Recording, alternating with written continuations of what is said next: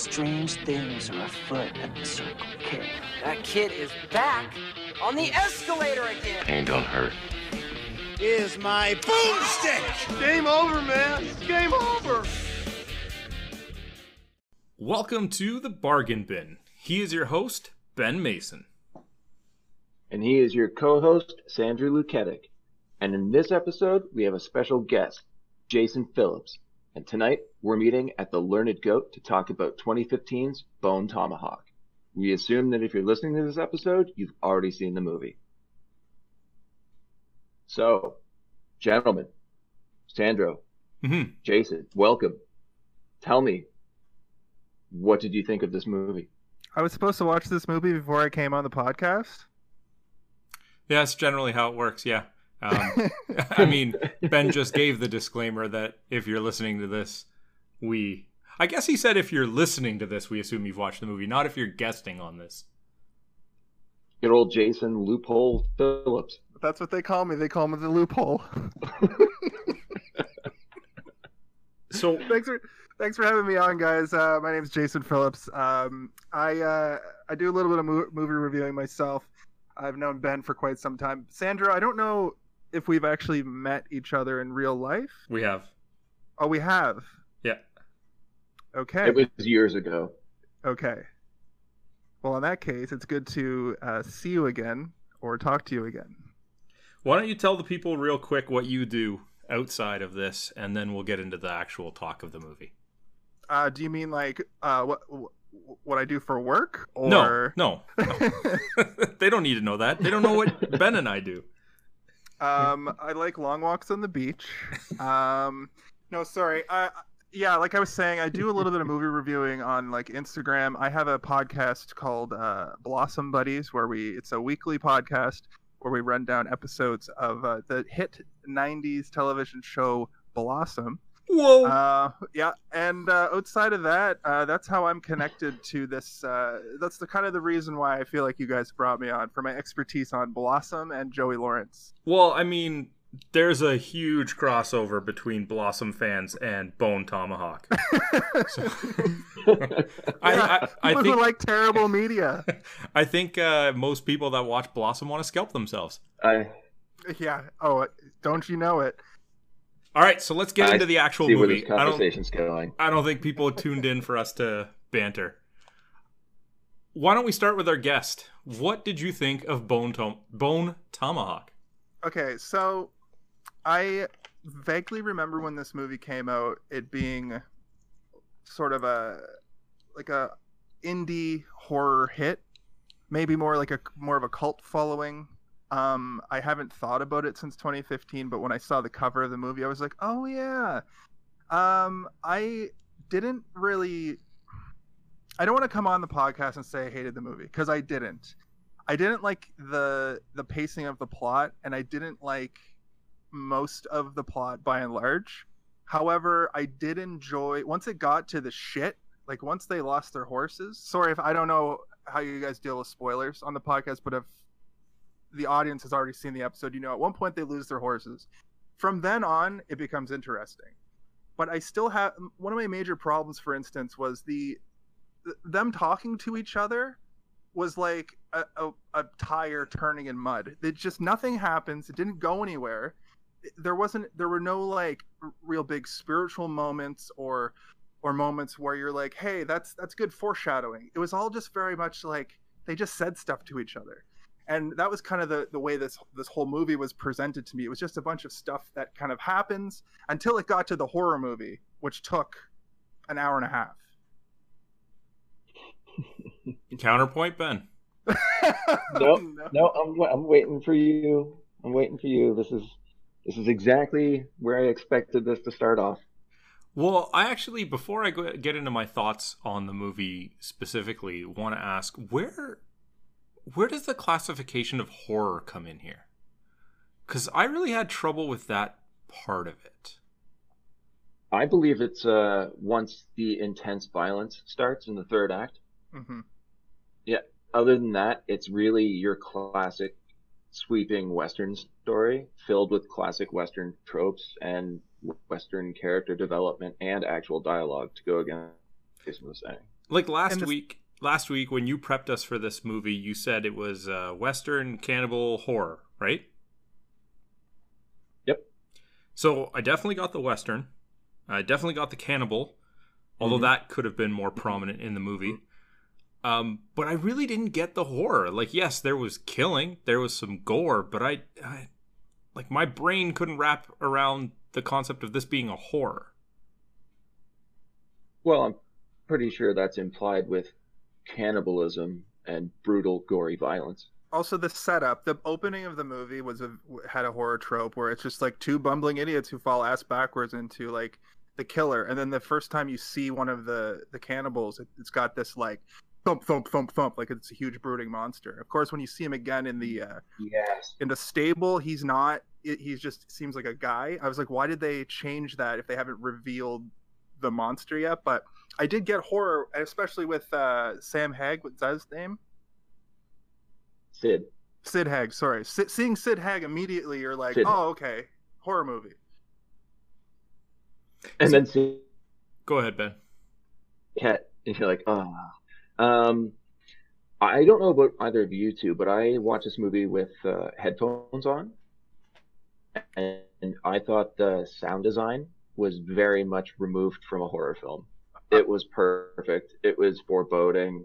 The uh, the running, like the steps of the person running at the beginning that Jason was talking about, actually creeped me out and made me like turn my head to the left quickly. Mhm. Um, I thought it was really well done. Um, the use of sound effects really played heavily to horror, especially when you hear them off in the distance making the noises they make.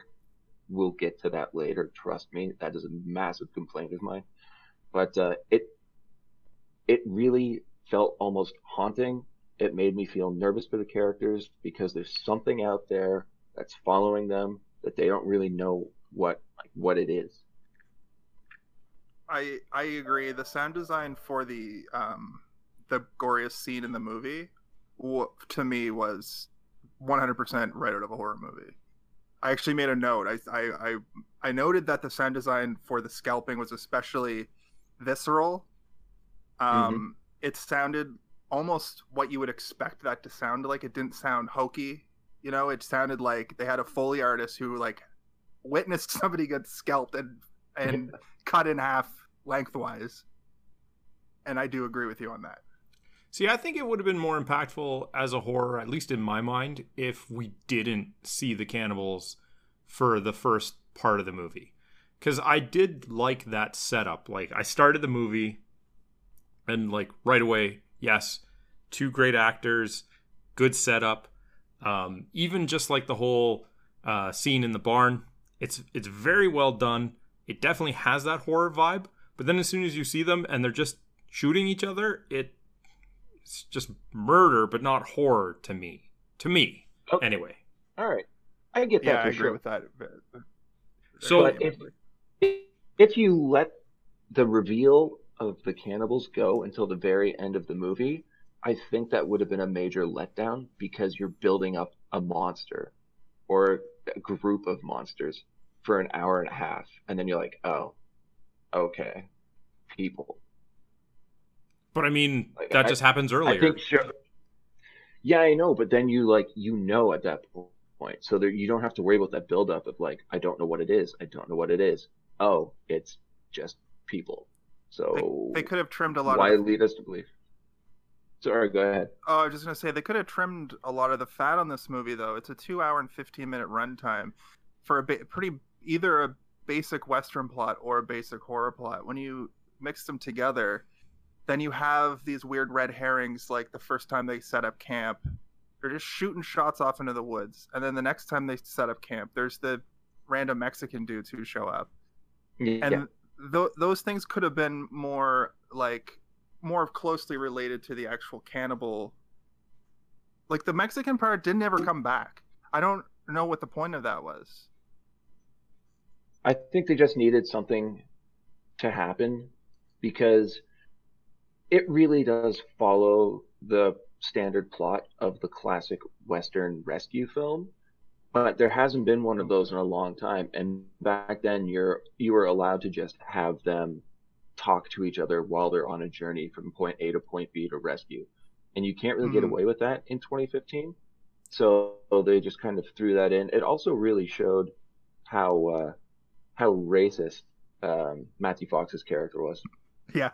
But there's no payoff to that either.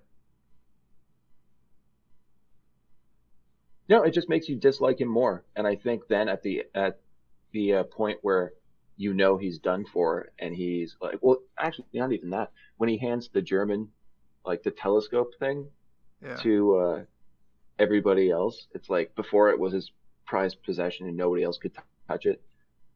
Leading into this, you see how aggressive he is. The only reason he's going is because he's racist and wants to kill indigenous people hmm then he'll kill Mexicans, and then you just see his character turn as he's spending more time with these three honestly good people.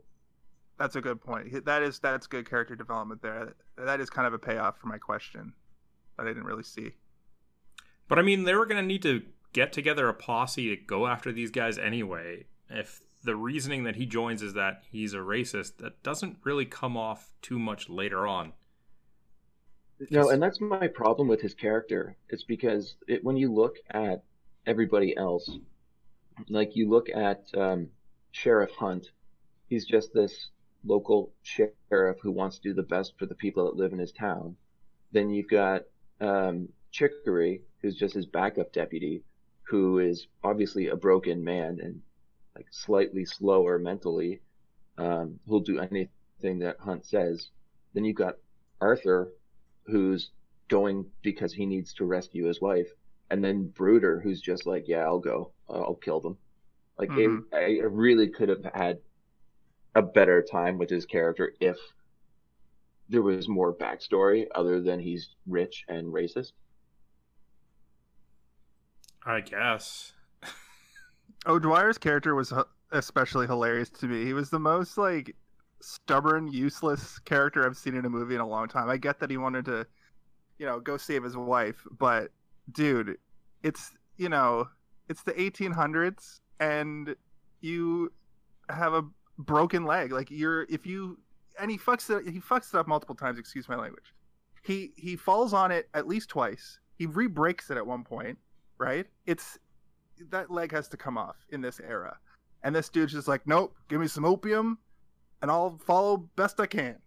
And And it's obviously infected. They were going to amputate. it somehow still saves the day. So anyway, we'll we'll get to that. So, to answer your question, Ben, I didn't dislike this movie, but I didn't really Mhm. like it either. I got I don't I don't see you as a Western fan. I'm so not. the fact that you're even okay with it, I will take that as a win for me. my biggest issue is probably the runtime and the slow burn Yeah. to to nothing. Because I actually really got into the intro, and I was digging the setup. I was hoping that David Arquette's character would maybe be on some sort of redemption storyline to join the posse or something. Um, but either way, I was I was I was curious to see what happens.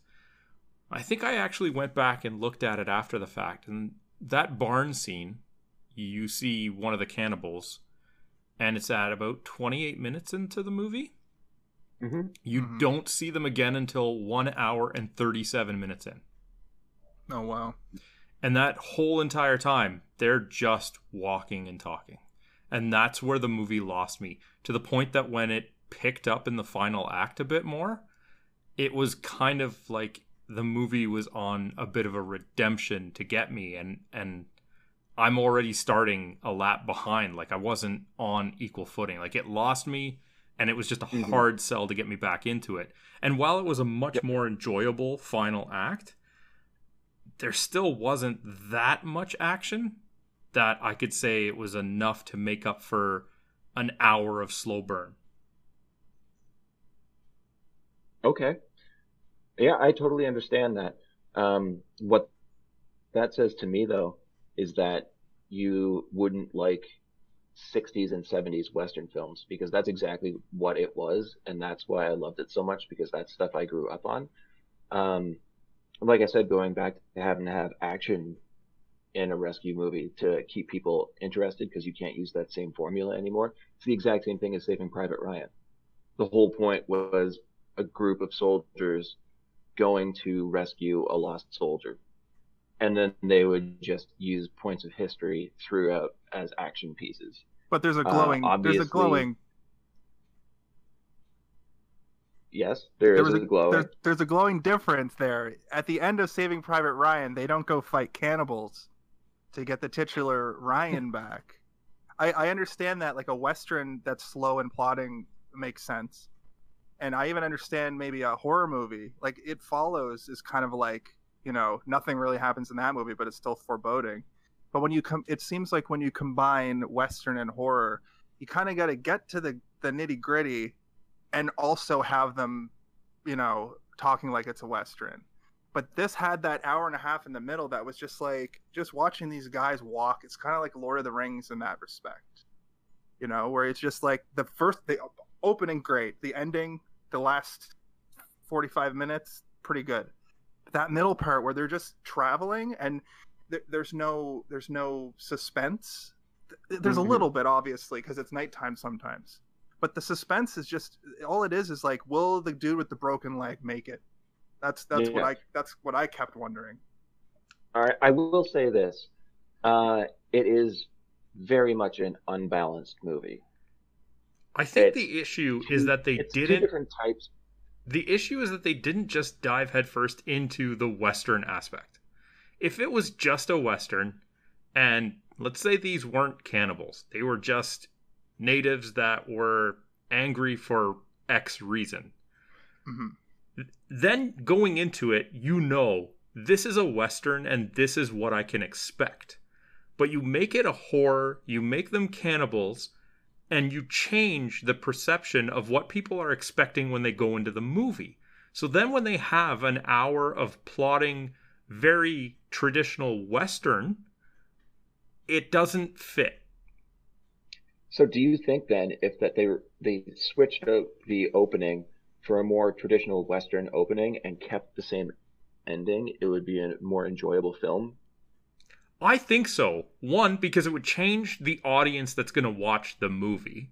Because in this case, Mhm. you're probably relying a little bit more heavily on horror fans tuning Mhm. into a more dominant Western movie, where even if Western Mhm. fans are a smaller demographic, if you take out that very horror first act, which is, in my opinion, the only part that really fits into horror, because Mm-hmm. even in the third act, if you just okay, cannibals have to kill people to eat them. They're not going to eat live people, right?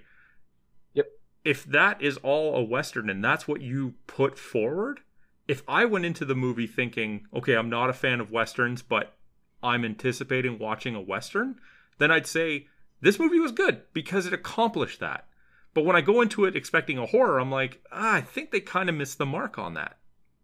Yeah, I agree with that. I think I also misled you by telling you about it uh, last episode because when I described it to uh, people earlier today, when I was telling them we were going to record, I described it as a Western movie with a horror twist at the end. And they're like, oh, okay, I like Westerns. That would be interesting. But to that point i i i see what Sandra's saying because like if it if if it was billed as a western and then the third act is this brute like if it was if they doubled down on the goriness even not just one not just one really gross thing if it they get to the camp and it's just a bloodbath you know then it would have been Yeah. like oh what a surprise what a crazy ending sequence to a movie. But when you set it up the way they did with the opening having that horror trope of like two bumbling idiots fall ass backwards into an indian burial ground you know then you're like you, you want to see little bits of of horror through it even though it's by and large a western. I think we can all kind of agree that that's that's where it missed the mark in a lot of ways Yeah, I do agree with that. You're right. Can I say I love that first scene? me too Oh, It's so good. Like they start off It's so good. they start off with their best foot forward. Those are two good actors. It's a great exp- Ben, come on. David Arquette is an is an amazing actor. Okay, Okay. Well, the thing is, I think he is in this movie an amazing actor. He did a great job in the movie. Just for the opening scene, but when he's in the bar and Kurt Russell walks up to him because there's the stranger in town and shoots him for no reason. He's so good. As soon as you as, as you as soon as you said he was great in this movie, that's the scene I thought of because Hmm. I thought that conversation between uh, him and Kurt Russell's character was fantastic. All the little It subtleties, really was. the way that Kurt was kind of inspecting, like investigating him. You know, it would occur to me that you'd know the day if you had a rendezvous. Like that scene was so well done, and both of those actors really shone there. and they're Yeah. both big name Yeah. actors compared Agreed. to everybody else. Uh, I just want to go uh, off the track here a little bit, and how uh, of the two of you, does anyone think that the director was like, Kurt Russell's got a wicked mustache from the Hateful Eight. Let's sign him right now. Could be. Almost the exact same facial hair, and the movies came out the same year. Anyway, back to the story. It could be. Honestly, like I saw I looked up the director and the other two movies he did where it was like a cop movie and a prison movie. Yeah. With, both with Vince Vaughn, by the way. I'm actually interested to watch the rest of this guy's filmography just because Vince you put Vince Vaughn in a in a prison movie. But uh Brawl in Cell Block 99 is one of the, the most violent movies I've seen. like the music video for that Slayer song. Oh? Uh, Repentless. Close. Close. Um, let's. Can we go into the uh, other actors a little bit more? Sure. What do you want to know? Uh, I want to talk about Bruder a bit. Um, for not having much character development, but having a bit of a character arc towards the middle and the end, do you think Matthew Fox actually did a really good job at that, given the fact that he was just given a shit character from the beginning? Well, I, yeah, I have thoughts on that for sure. So, we open up the movie. Bruder is introduced as like this, you know, we're all wearing all white. He's a cock. You know, he. The best line in the movie is him saying, "An intelligent man doesn't get married." But he Mhm. he he didn't even try to put on a Western accent. Maybe he's from New York, so maybe he doesn't have that Southern drawl, right? But he did. Yep. He just sounded like he sounds like on Lost. You know, he just sounded like he sounds like on Party of Five for the most part. And then I thought that he didn't want to be there, but then you just realize he's he's a good actor, so he he managed to make you hate him right out of the gate. But it was kind of like Mhm. the wrong kind of hate. It's kind of like go away hate, as they say in professional wrestling. Um, but that it that in itself does sort of have a, a decent arc. I thought I I like I ended up liking that character, and he was the obvious villain through most of the movie. So you know what I mean. Like I I, I enjoyed his his uh, his work. Yeah, Well, you make the reference to Lost. He was basically playing Sawyer. Yeah, th- man, what a good. That's hilarious. You should say that. That's a really good uh, realization. Yeah. Uh, I did love uh, at the end, um, as he's dying, where he tells Chicory how many he killed. 116. 116. And you're like, this is why he wanted to go. And he killed them all because of what happened to his family. Like, so eh, for everybody else, this is a rescue mission. For him, it's just revenge. Or, Like, this makes perfect sense why this character would be such an asshole. I have- Sandra, any thoughts? I have a couple thoughts. One, I think that his character was necessary because, as uh, Jason had just kind of suggested there, he was the villain. When you have a villain in the movie that is a bunch of cannibals that are not getting screen time and are not really present in that way, you need somebody else to carry that. hmm And second, I thought he did a great job. I have a very simple theory on characters like this. Uh, it's kind of like uh, Joffrey from Game of Thrones. My thought is if you hate the character, but that's the intention, it's a character that you're supposed to hate, and you hate them, then they did what they were supposed to do. Yeah. Yep, agreed. Like, it's almost did like he made choices out of the gate to be like, oh, they're gonna see Matthew Fox, and they, you know, most people know I'm a good actor, so I'm gonna make it seem like I don't even want to be in this movie, so people have like it subverts their expectation, and then I'll then when their guard is down, I'll show them, no, I'm this is what this character's supposed to be like. I didn't really get the impression that he didn't want to be there, as in the actor in the movie. I got the impression that the character thought he was above everything that was around him. Right? Yes. Yeah. Like when I you agree. when you watch the scene with the pianist, right? And it, it's the, Hilarious. it's the same question that I would have had. Like, shouldn't it get cheaper when you commission more, right? But it just goes to show, like he's he's got this expectation, this knowledge, this perception of how things should be, and all of this stuff around him is just amateur hour, right? And a lot of that might have been the visual imagery because you look at it and it's like, yes, he's got this pristine, like clean white outfit. He's freshly groomed, but this is the West. He's killed 116. Uh, I don't know. Do we call them savages, natives, cannibals, whatever, right? And yet he's still takes the time to look good, right? It really came off as an as a more arrogance to the character to me, not the actor. Okay. Cool. I agree with that too. Um, I I think that that really goes hand in hand with what Jason said about him feeling like he's from uh, New York. He's obviously richer than most.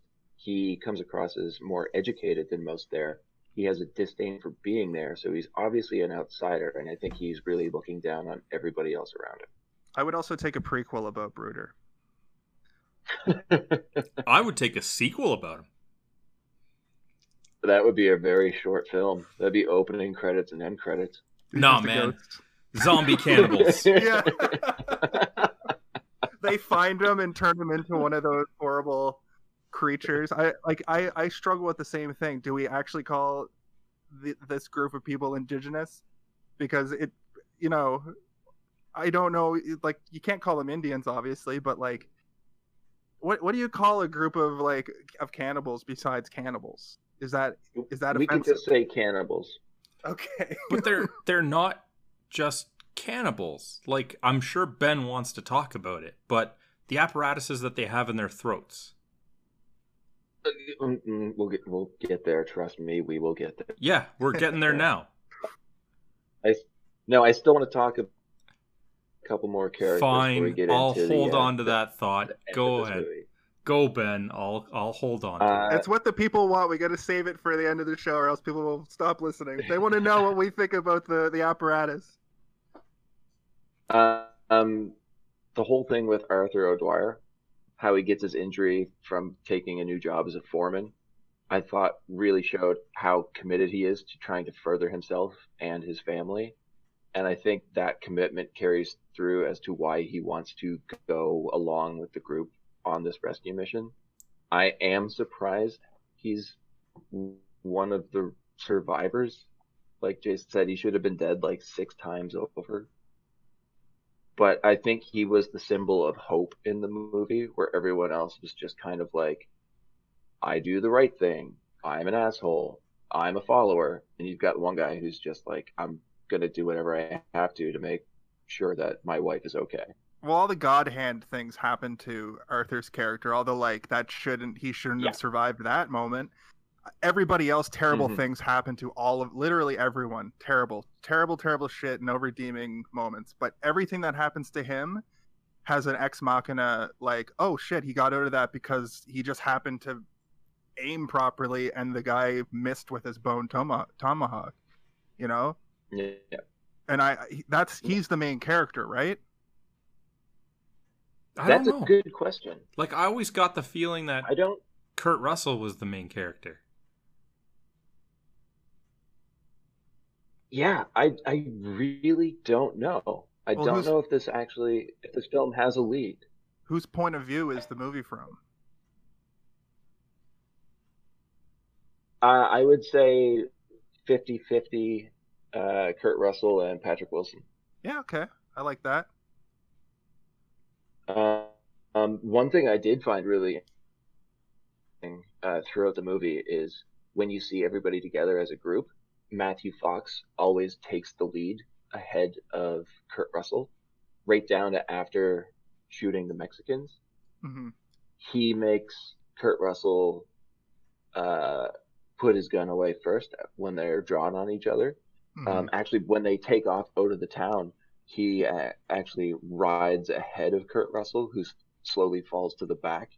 And Matthew Fox is always the first one to do everything, even when it's going through the canyon. Uh, Oh, yeah, because he's the like- the first to die. He's like, I'm gonna go ahead if you don't get my signal in 30 seconds.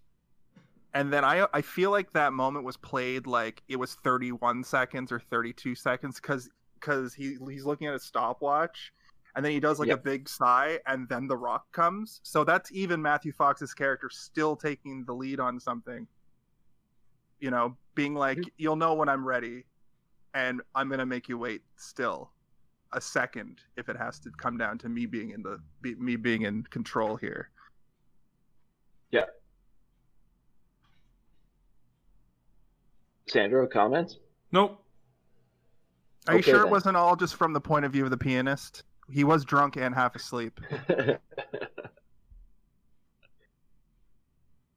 Here's another uh, little side note for you, uh, Sandra. I don't know, I don't remember this character at all, but do you remember a mayor of the town? No. No, me neither. I But remember. there is apparently a, a mayor who is played in- by. Go ahead. I was just gonna say he's the guy that come. He's the other nice dressed guy who comes in, uh, right the like the morning after the horses the the stable Oh yes. bit. He Yes, comes yes, in. yes. He's like, "What are you gonna do for me?" He's only in there for like a minute. Yeah, it's played by Jamison Newlander, who uh, we both should know as Alan Frog from The Lost Boys. Mm-hmm. Mm-hmm.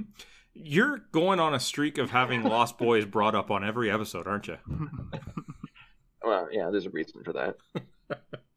Um, what other characters did you want to talk about, Ben? Because I don't know if there is anybody else that was really worth talking about. Yeah, no, I just really wanted to bring up uh, O'Dwyer. Really, I mean, Kurt Russell's character, Sheriff Hunt, is pretty cut and dry. Like, he's a he's a cookie cutter character, and same as Chicory. But it was really Brooder and O'Dwyer that I thought we should spend some time on.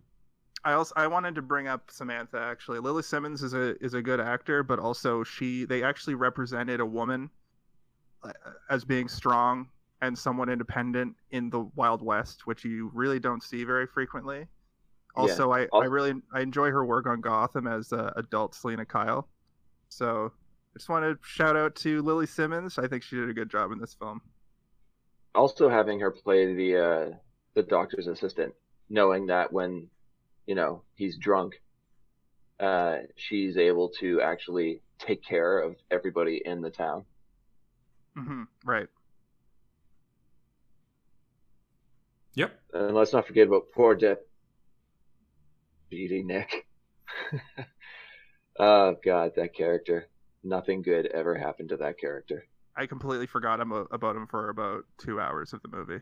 They introduce him, Yeah, and then I- he's just he's gone with with uh, David Arquette and, and Samantha, and then he's like, "Oh fuck, everything is terrible." yeah. Who is that guy? Oh yeah, it's Deputy Nick. okay, there's a scalp gun. Oh God, bisected. Yeah. Honestly, guys, I have to admit, this is the first time I actually learned the meaning of the term troglodyte. It's like inbred indigenous person. Uh, cave dwellers. Oh right, yes. Yeah. I always thought it was more offensive than that. I mean, if you live in the caves, you're probably inbred. So Fair enough. because that's what I always took it as. Or Rambo. Rambo. Yeah. He's a troglodyte because he He lives in a cave. in caves in, in First Blood. That's what uh, what did you guys think about the first uh, the first attack out of nowhere with like the arrows and like the volley of rocks? I, I That was a it. holy shit moment for me. I liked it. I like the uh, the realism in a lot of the practical effects and how like Mhm. that's if an arrow hit you in the hand, you know, that's probably what would happen. Yeah. Even Chicory though getting the uh, the rock to the forehead. Yeah. I thought he was dead immediately. So I, I, I do want to I do want to talk about this before I forget to. I will say the mo- the movie for being an independent horror film is visually stunning. I watched it on I watched a, a Blu-ray rip in 1080p on a 4K TV and it it popped. It felt like I was watching an indie film that was filmed on a Hollywood lot with Yeah. Did, did you amazing look at the ca- budget? No, I didn't even look at the budget.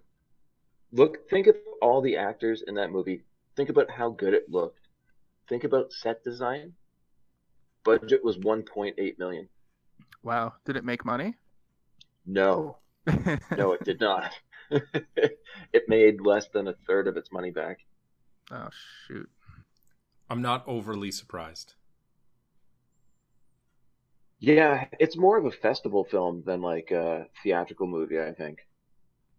Well, I mean, even when I just look at the genre classification, I, I find it hard to believe that they would have done proper marketing for this movie to get people's attention on it. I mean, Yeah, I mean, I know I'm not I'm not the true test or probably a bad anything. I'm not the true test or anything, but like when you said the movie's name, I had no idea what it was. If somebody told me this was based on a graphic novel, I would also believe them mm-hmm. because it does have Also- that vibe. What a weird choice for the title. Something that really doesn't play that big of a role in the movie. Yeah, I think about three are shown total. Yeah. It's a cool. It's a cool. I'm also set- confused. Were they trying to actually like shove the handle of a bone tomahawk down Kurt Russell's throat? I think Whatever so. they did, just it, it knocked him out. It was a weird moment, but I was like, "What? They're gonna kill him right now?" And then he like just bops it, and then he's out. So Yeah. Well, they probably don't want to kill people immediately, because it would spoil the meat. hmm and they obviously they have cages set up for that that they they know that right? uh, they're not wasteful canni- cannibals But they are alcoholics apparently. like, give me that liquor immediately. uh, while we're on the topic of like what happened in the the cave, um, did either of you find it disturbing when uh, the three are leaving at the end and they walk by the blind, amputated, pregnant women? Yeah, I was gonna. I, I was hoping we'd go to that next because that if that was explored a little bit more, they only mentioned it at one point, but if that was explored a little bit more, that's horror. That whole that image is one of the most horrific things in the movie, besides a guy getting bisected. Um, Yeah. But I didn't think they'd show it. I thought it was a, a MacGuffin to be like, "There's 12 of them out there. Oh, there's two less now." I thought that was just like a, you know how they put a timer in movies to sort of put you on edge. I thought Yeah, they were I gonna. thought- I, thought, it that was them gonna be a big deal, but I thought it was them trying to uh, cover up the lack of uh, money in the Mhm. production. mhm. how so Tell, tell, don't show. Hmm. I'm glad they did though, because it was creepy as all hell. well i mean yeah, that's it's such a weird concept that I feel like you can't just show and not explore a little bit. But I Mm. guess it, it leaves up to imagination. I found that most of the movie Midsommar messed with me because of just the fear of not really knowing what's going on, and that that those pregnant amputee blind with the, they had like corks in their eyes, which is really unsettling to me. I'm gonna think about the the the bisecting and the the pregnant women more than I'm gonna forget most of this movie except for those two things will stay with me.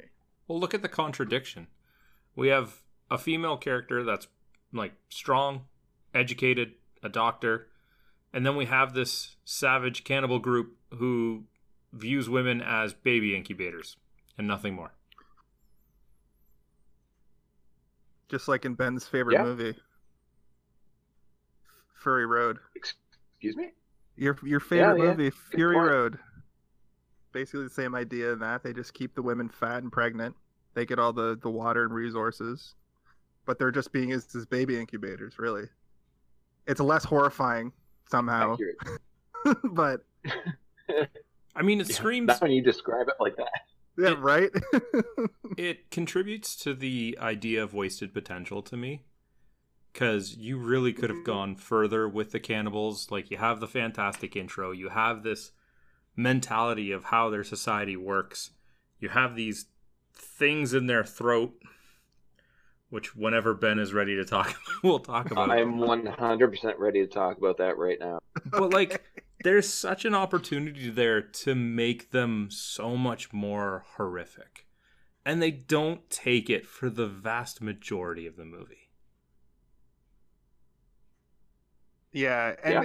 a good example before we get to the before we get to the apparatus thing, um, I just want to my prime example of the movie having dialogue that's just about nothing is Chicory is like half knocked out. He sees, you know, he sees that he's pretty much done, and then he tells this, this story about a flea circus. And fleece, the whole point of a flea circus was back when the traveling roadshow would come to town. There would be this this mechanized thing that looks like things are moving on their own and it's supposed to be the fleas are controlling it and then and then the sheriff is like yeah of course what you saw was real. And he seems so happy. So i was like okay at least now he's going to die because of this happy realization that always happens for people that are about to die in movies. And then or sorry i think it's actually samantha who says it's real. And then she then she Samantha. she winks at the sheriff like "Huh, got him. And then they just survive the situation. So there was a lot of moments like that in this movie where they just say something. You want it to have a deeper meaning because at least if it has a deeper meaning then it would you know it would be, that would be the art of the dialogue in the film. But a lot of times there just wasn't there's no payoff for even the dialogue. And i think the all the ideas for this movie are in place. There's a lot of good stuff happening but the execution really falls flat on its face most of the time. I disagree. okay. Um, I think the the use of the uh, the flea circus story just goes to show what type of character Chicory is. It goes hand in hand with him asking the sheriff when he can't sleep if he's ever read a book in the bath, and it just kind of goes on. And he talks about how like he's tried repeatedly and he'll get pages wet or sometimes he drops them in, and then the sheriff is just like, "Why don't you get one of those music stands?" It's like, oh yeah. It's like him having an issue that he doesn't understand how to deal with, or he can't he can't cope with the fact that he's never been able to do it properly, and he's he's kind of um, second guessing himself when it comes to something he wants to believe in, yeah and you know, kind of that's why he's so sub, sub he's so like he submits to the sheriff at every opportunity, i and kind it's just him with people in general. I kind of miss that element of it from that because I was so, like I said, I was so like that's one of those like, oh, Pa, I could see the, I could see the, the field. Am I gonna go to the field, Pa? Like one of those moments when it's, a character's about to die, Yeah. but then he doesn't die, and he's one of the survivors, and he's probably gonna be the sheriff now, Yeah. which is It's- its, its own horror movie on its own. That's terrifying. uh, I, I think it, it really is. It just shows that everybody who knows Chicory is looking after him because Okay, he's yeah. not capable of taking care of himself. Um, I thought it was actually a touching scene, the flea circus scene. I think it was meant to be touching, but I was uh, jaded by that point. Great job, jer- jerk. I can't, I can't disagree Uh, with ben with who? Ben Wait, we're, it's you and me. You're obviously disagreeing with me. obviously ben don't be a tease you said we could talk about the apparatuses Oh yeah, like the weird predator calls. Yes, and we never got back to it. Stop derailing. Okay. Talk about it. Uh, all right. I'm sorry. This is this is your time. Time to shine. No, no, I, I, I just, can. I just wanted to make a reference to it earlier, and you said, "Oh, we're going to talk about that later." Yeah. Okay. Well, I'll get right into it then. I think the sound itself is awesome. I, I agreed. think I the- agree. When they used it, it is perfect. When you hear it throughout their journey at night, fantastic. When you see somebody trying to perform it, it is one of the dumbest things I have ever seen. Well, he's just blowing through it. It has to be like how like were they equipped in like sewn into their throat from birth? Like It has to be implants, right? yeah, but like it, That's not a natural evolution. no, not at all. But when do they get it implanted? And how do they survive it? These guys amputate a broken limb. There are questions. Like, there's no reason that these guys should have the capability, technology, or knowledge to do this and survive it. and the amount, yeah, and the amount of work that uh, that uh, why am I forgetting his name right now? Damn it, um, O'Dwyer. Uh, the amount of work that he has to go through to cut it out of the throat. Yeah, I, I He's did notice unwrapping that. like weird like veins and all that shit, shit like, he was it- pulling off of it. yeah, it took him forever to clear it. I'm not even sure what it was. And that's part of the wasted potential. Like, they could have just gone full out horror and made these guys supernatural in some way. I mean, they're dipping the toe into all of these different things, but they won't commit and dive into any one of them. hmm I think Jason talking about a sequel earlier, I could easily see them doing a prequel instead and have Mhm. it mainly focus on the origins of this tribe of cannibals. Uh, more so than like the people, like your your standard heroes who they will encounter throughout the film. Um, honestly, we do have these questions, but I don't think they could be answered in a decent enough way to make it acceptable. Yeah, like the I burial think, grounds. okay, not knowing. Yeah. Yeah, see, and that's yeah, another part of the beginning that made me think it's going to go more towards horror because these two doofuses are going through a burial ground. I'm like, okay, are they going to rouse some spirits or like, no, no, or at least we don't know. Because I thought this was going to be a slasher hor- uh, horror western, where that that first time you see one of the cannibals as a shadow figure with the thudding, that was going to be how Mhm. you knew the monster was coming. But then halfway through the movie, they change it. They don't make that thudding sound, but you hear the howl. So it's like, did the did the director have some other idea that he changed during writing or production, you know, or did he just add that in to make you think like a misdirect? Well, this actually, uh, I think, plays more to Sandra's perspective on the movie. And apparently, the, the finished film was almost exactly like the first draft of the script. Oh, interesting.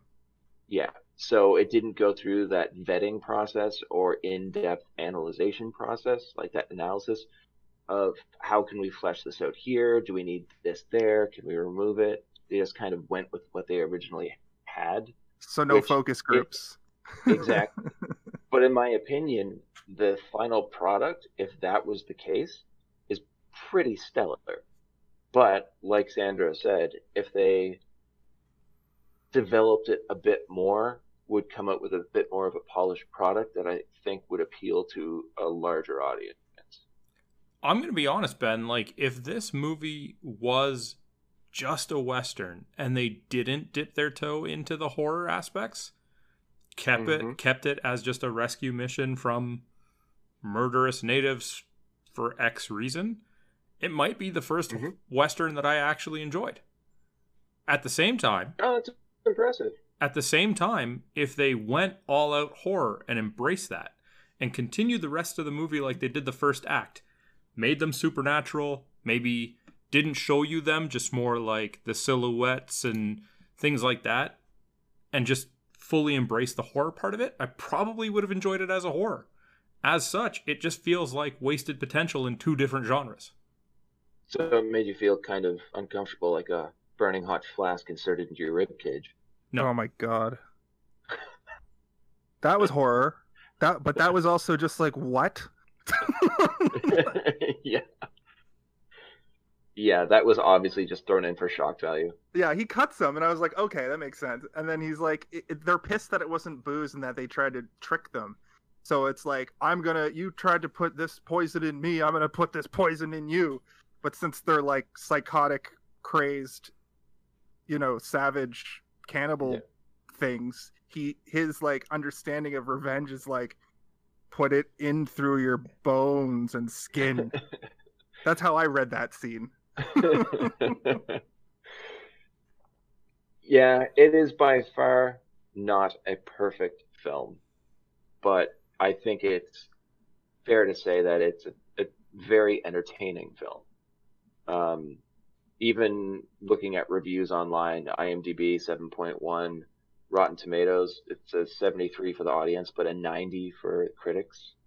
Um, it, it, it has its fans. It has found an audience, but it's definitely not a movie for everybody. Would both of you agree on that? I think I've made it pretty clear up until now that I agree with that. Okay, perfect. Yeah. Well, let's get into our closing thoughts then. Let's start with our guest. Is this a recommendation? Um, so I'm going to. I wanted to wait until we talked about it. Uh, what I do is I watch a movie, and then I just give it a little paragraph write up. I'm going to give this movie a 2.8 out of five, and I know Ben's going to be like, "What? What, man?" But I fought with this for a while. I'm going to say recommend if you want to watch a film filled with. Don't do this in your film moments, but also if you if you're a fan of cinematography and sound design, watch this movie. Uh, If you like Kurt Russell, Kurt Russell is easily the best thing about this movie because he's the he's a world class actor who does B movies. Um, so on that note, I do recommend this movie by and large. But if you don't like, if you want a horror movie, and and get or if you want a horror movie, straight horror, or if you want a straight western, it's neither of those things, and it doesn't Mhm. quite meet in the middle in a in a great way. It sort of it sort of falters where it needed to be built up um, on both of those sides of the of the genre scale, I guess, if that makes sense. Oh man, Yeah, I agree. I, I think that makes sense. we don't do scores. You're gonna put us on the spot now. No, you don't have to do a score. I'm just gonna I, I'm just gonna hold myself accountable by saying the score now before I look at what the Metacritic said, before I look at what Rotten Tomatoes says. I'm just holding myself accountable. So you guys do you. Um, I'll let Ben go last. Uh, do I recommend? Oh, thanks, buddy. Well, I mean, you are the host. Um, All right, fair enough. Do I recommend this movie? No. Go ahead, Ben. Yeah, saw that coming. Um, I am a major fan of horror, as we know. I also love Western films. This has great elements of both that just haven't been blended together properly. Uh, the acting, eh, I think, is phenomenal. Sound design is great. The cinematography is wonderful. Um, is it for everybody? No. Would I recommend it to at least give it a shot once? Yeah, I would recommend this movie, of course. All right. So, I guess the next question is Ben, what are we watching next? Well,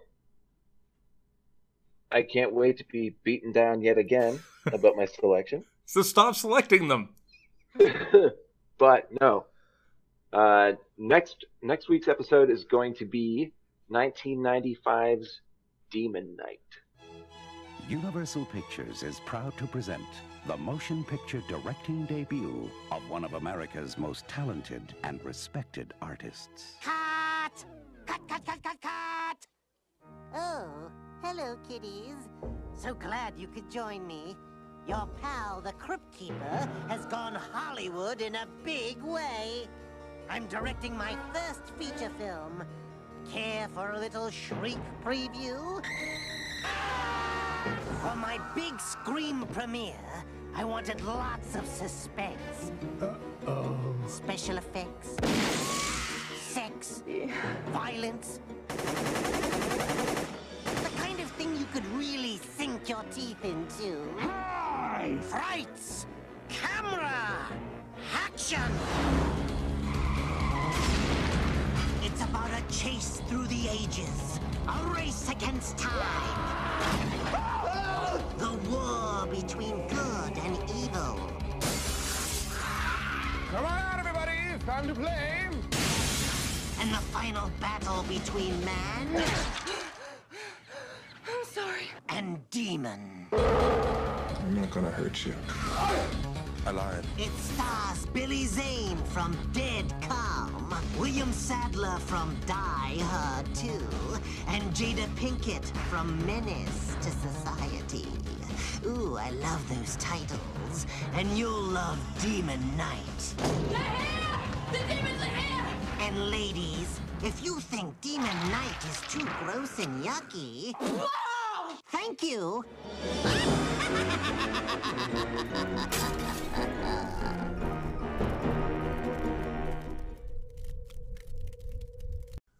All right, so that's going to be next week. If you have thoughts on Bone Tomahawk, feel free to leave any sort of comment, message. Uh, we're on uh, Facebook, uh, Twitter, at BS Bargain Bin. Until next time, Jason, thank you for joining us. Thanks have for a good me. one. All the best, guys.